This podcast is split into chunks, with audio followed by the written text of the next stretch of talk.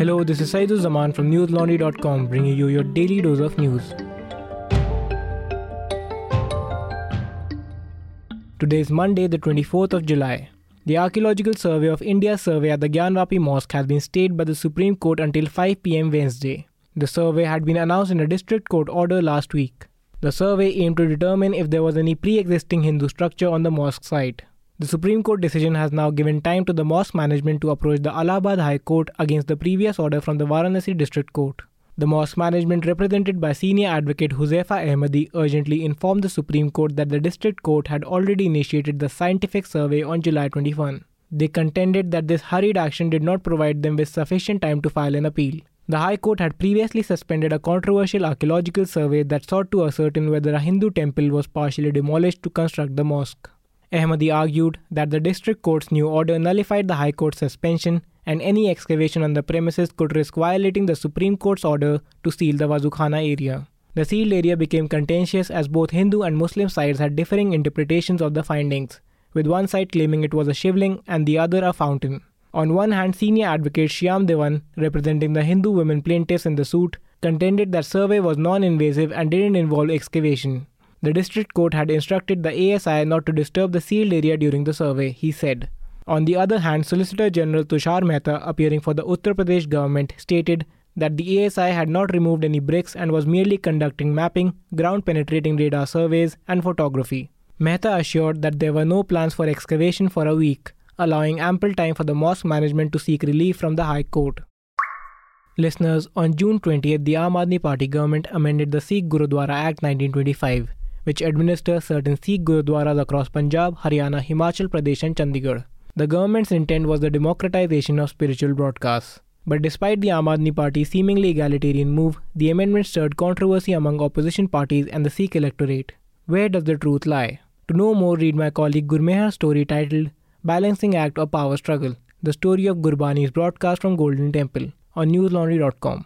We are able to bring you our reports and analysis only because you've got our back. Subscribe to newslaundry.com and pay to keep news free. Our subscription starts at only ₹900 a quarter.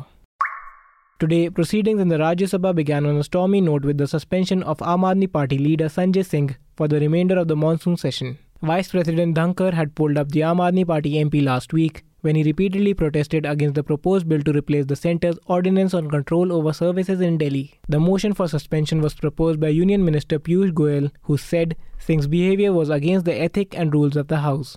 The suspension prompted opposition parties to walk out of the Business Advisory Committee meeting. Earlier in the Rajya Sabha, TMC leader Derek O'Brien objected to Vice President Jagdeep Dhankar reading out party affiliations for BJP members but not for opposition members. This led to protests and the House was adjourned till noon. The House reconvened, but proceedings were immediately adjourned for 1 hour due to protests against the suspension of Aam Aadmi Party floor leader Sanjay Singh. Union Home Minister Amit Shah told the Lok Sabha that the government is ready to discuss the Manipur situation and requested the opposition to let a discussion take place. He said it's important that the country gets to know the truth. Earlier in the Lok Sabha, the House faced intense disruptions as opposition members demanded that Prime Minister address the House on the Manipur situation. Amid sloganeering and protests, the House was adjourned till noon. When the House reconvened at 2 p.m., chaos continued with opposition MPs demanding answers from the centre on the Manipur violence.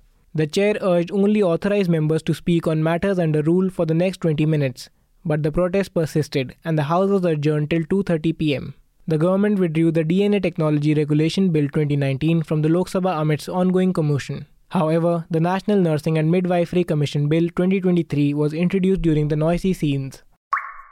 Today, the Indian Space Research Organisation announced that it will launch the PSLV-C56 carrying Singapore's DSSAR satellite on 30th of July. The launch is scheduled to take place at 6:30 a.m. at Satish Dhawan Space Centre in Sriharikota. The PSLV-C56 will be configured in its core-alone mode, similar to C-55 mission. It will carry the 360 kg DSSAR satellite into a near equatorial orbit at a 5 degrees inclination and 535 km altitude. The DSSAR satellite is a joint development between DSTA, representing the Government of Singapore, and ST Engineering. Once operational, it will serve the satellite imagery needs of various Singaporean government agencies, while ST Engineering will utilize it for commercial geospatial services and multimodal imagery. Today, the Supreme Court granted a 2-week extension to Pradeep Sharma's interim bail. The former Mumbai police officer was arrested in connection with the Antelia bomb scare case and the killing of businessman Mansukh Hiran. The extension was given in consideration of his wife's upcoming surgery. However, the court made it clear that this would be the final extension. If his wife's surgery does not take place within this period, Sharma will be required to surrender after 2 weeks, with no further extensions.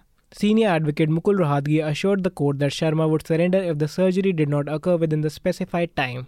Rohatgi explained that the surgery was delayed due to his wife's unstable blood pressure. The National Investigation Agency, represented by Additional Solicitor General S.V. Raju, pointed out that Sharma had repeatedly sought extensions for various reasons. The Supreme Court granted him a 4-week extension last month after a 3-week interim bail.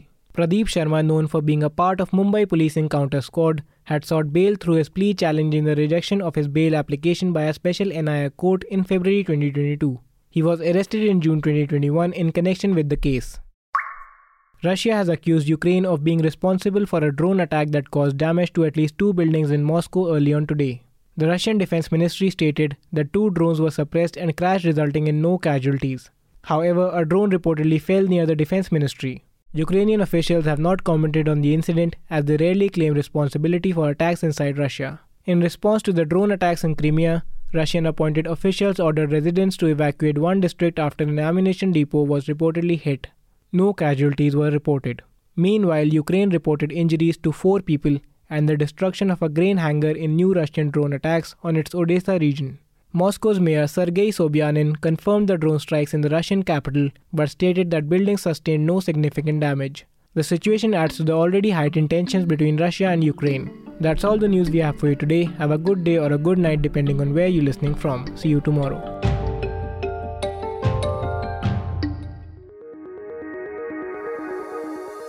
News Laundry is possible because of our paying subscribers. We don't run on corporate or government ads. You too can be part of changing the news model. Go to newslaundry.com/subscription. Be a part of the community that pays to keep news independent. For the smoothest News Laundry experience, download our app. Watch our shows, listen to our podcasts, read our reports. Stay informed. Pay for news. Protect democracy. Save the world.